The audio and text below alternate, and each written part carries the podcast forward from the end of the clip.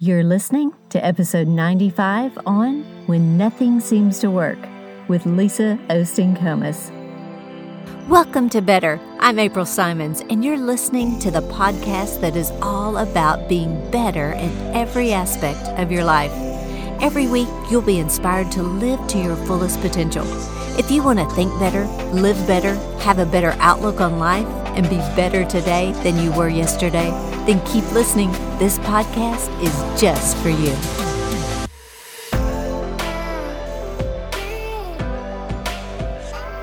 Have you ever prayed and nothing changed? Have you ever believed God for something and never quite received the answer you were expecting? Today, I'm excited to have my sister, Lisa Comes, on this episode answering this question what do you do when nothing seems to work? Let's listen in to her story. Lisa, if you know her, and all of you at Lakewood know her, and she's a great um, preacher. She's probably the most like Daddy than any of us. She's got that fire about her. She's she's great. and Lisa believed for years to have kids, and she's got amazing kids. But some of you may not know her backstory. And and the question that I ask for you, Lisa, and is this what to do, what what do you do when nothing seems to work? And i say that about her because I, I remember her telling the story and she said you know she, she confessed certain scriptures so i'm just going to leave that to you and let you tell it. Okay. Well kevin and i got married 30 years ago and uh, we wanted to have children you know pretty much right away and uh, it just wasn't happening. And to, to sort of make a long story short, I went through uh, infertility treatments for like three or four years. I did the shots, I did in vitro.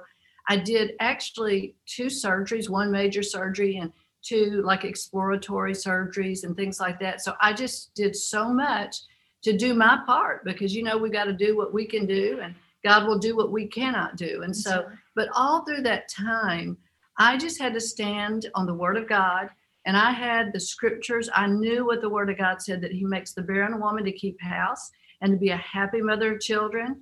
The children are a reward from God. And I said, God, I know you will not withhold a reward from me if, if you promise that.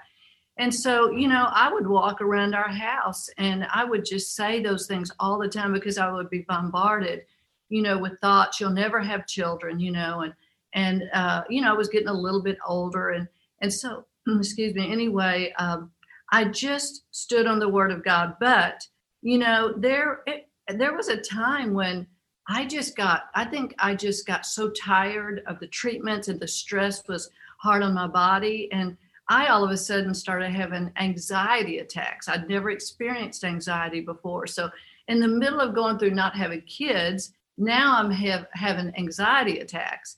And, but I would just continue, Father, I thank you that you're true to your word. And um, so I, you know, I had in my mind, you know, that I would have my own children and and we went to the doctor, we were doing the infertility treatment, and he just sort of surprised us and said, you know, I'm sorry, we can't help anymore. Uh, and he said, I, I think, uh, you know, you just probably need to go see a psychiatrist because this may, you know, affect your life. And and so it was such a shock. But Kevin and I walked out of there and he said, Lisa, we've always stood on the word of God. We we know that God is going to be faithful to us. And so after that, you know, I just uh, I just began to say, God, you know, whatever you want to do, I'm open to. Mm-hmm. And I knew that Kevin had wanted to adopt, whether we had children or not. Kevin always wanted twins. You know, I can't imagine myself carrying twins. And so, anyway, in the midst of all that, standing on the word of God, making my de- declarations, knowing in my heart, it wasn't just something I was saying, it was knowing in my heart that God wanted us to have children. I did come to this point in my life where I just had this thought, and I got on my knees in my bathroom at my home at that time, and I said, God, I have uh, served you all my life. I I know what your word says about having children. I've declared your word, I've prayed your word, I believe your word, but it hasn't happened. And I just want you to know that if I never have kids, I'm going to be happy. And if I never have kids, I'm going to serve you with all my heart. And I just want you to know that I don't have to have children to worship you, to be grateful for you, and to to live my life. You are enough for me. That's good. And and when I said that, and I told the Lord, I said, I'm not going to ask you about kids anymore from now on. I just I'm not going to. Well, after that, I just it's like God just did something in my life, and we got a call from Nancy Alcorn with uh, Mercy Ministries in Nashville, Tennessee. Actually, she's all over the United States, all over the world, but they have homes for troubled girls. And she just said, Lisa, I hope you don't think I'm crazy, but uh, there's this girl, 17 year old girl, that's going to have twin baby girls in the next few months. And she can't find adoptive parents and she has all these qualifications she wants. And she said, I was praying about it, and God said, call Kevin and Lisa. And she said, Do you have kids yet? Because we had been out of touch. And I said, No, we don't. And uh, she told me all of the details that they wanted someone that would lived in the South, that lived by cousins and extended family, that was involved in a spiritual church, that was in ministry, everything, and that had twins in the family. so she said, Now the only thing. Yeah. Oh, and Kevin is a twin, and he always wanted twins. And so usually it skips a generation, you know. Yeah. So uh, Nancy said, I, I, I know that you fit all those except, you know, having twins in your family. And I said, Nancy, I, I guess we never told you that Kevin is a twin. and so she just almost went through the roof on that. And so I just told her, you know, I'd never thought much about adopting, but when she called us and told us that, I just thought this is our answer. And, and I had told the Lord, I said, I, I need an answer from you before that. I need a supernatural answer from you. And so, anyway, um, I said, hold those babies for us. I ran down who, uh, to Kevin, who worked at the office, and I said, You're not going to believe this. Twin baby girls, they could be ours, you know. And so we were so excited, and, and he made me call her back. And and tell her, you know, yes, hold them. I said, I already told her. No, he said, call her back now. And so the bottom line is uh, in four months, we brought home twin baby girls, Catherine and Caroline, from the hospital like they were our own. And it was so amazing because uh, I, uh, when we looked at them, I didn't know how it would be since I did not conceive and and and uh, have the children. But when I looked at the babies in the, uh, what do you call that, in the little nursery in the hospital.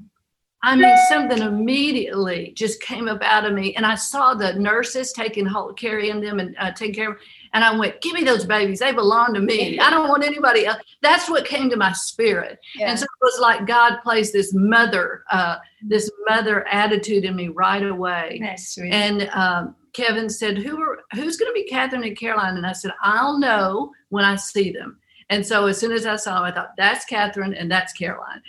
and so it was like real supernatural how God did that, and that was a miracle. God evidently just wanted Catherine, Caroline, and then Christopher came three three years later. Yeah. So I believe that that God ordained for me and Kevin to have these children to have them in our home. He wants them to be a Comes.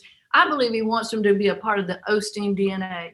Yeah. I believe there there is a reason why they're in our home. And I always say I'm so glad that I didn't have to go through nine months of pregnancy, labor, and delivery. I got my kids and I got to keep my shape too. So,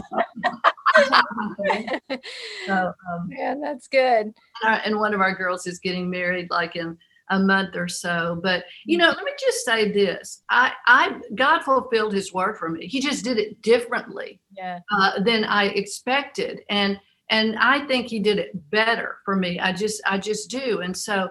Uh, you know, there were a lot of things uh, wrong uh, with me. I had some scarring in my uterus and things like that. And so God knew what was best for me. Mm-hmm. Uh, after all, I had opened a mail bomb, you know, when in 19, uh, 91 that I'm sure caused some problems. But what I was going to say, uh, the word is true, and God gave me. He blessed me. He blessed this barren woman and made me a, a mother of, uh, of, of, children.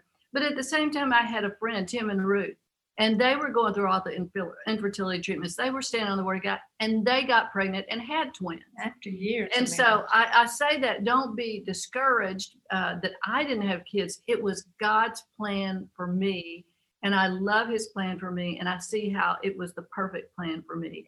Yeah. And so I, I think sometimes uh, we desire things and we want it to happen our way. Mm-hmm. But there comes a times we've got to say, God, whatever way you want to do it, yeah. it's fine with me. His ways are better than ours. Sometimes sure. God puts us in a place to receive our miracle, but we don't have the mi- right mindset to receive it. That's right. So, uh, Daddy used to always say, God is wiser and smarter than we are.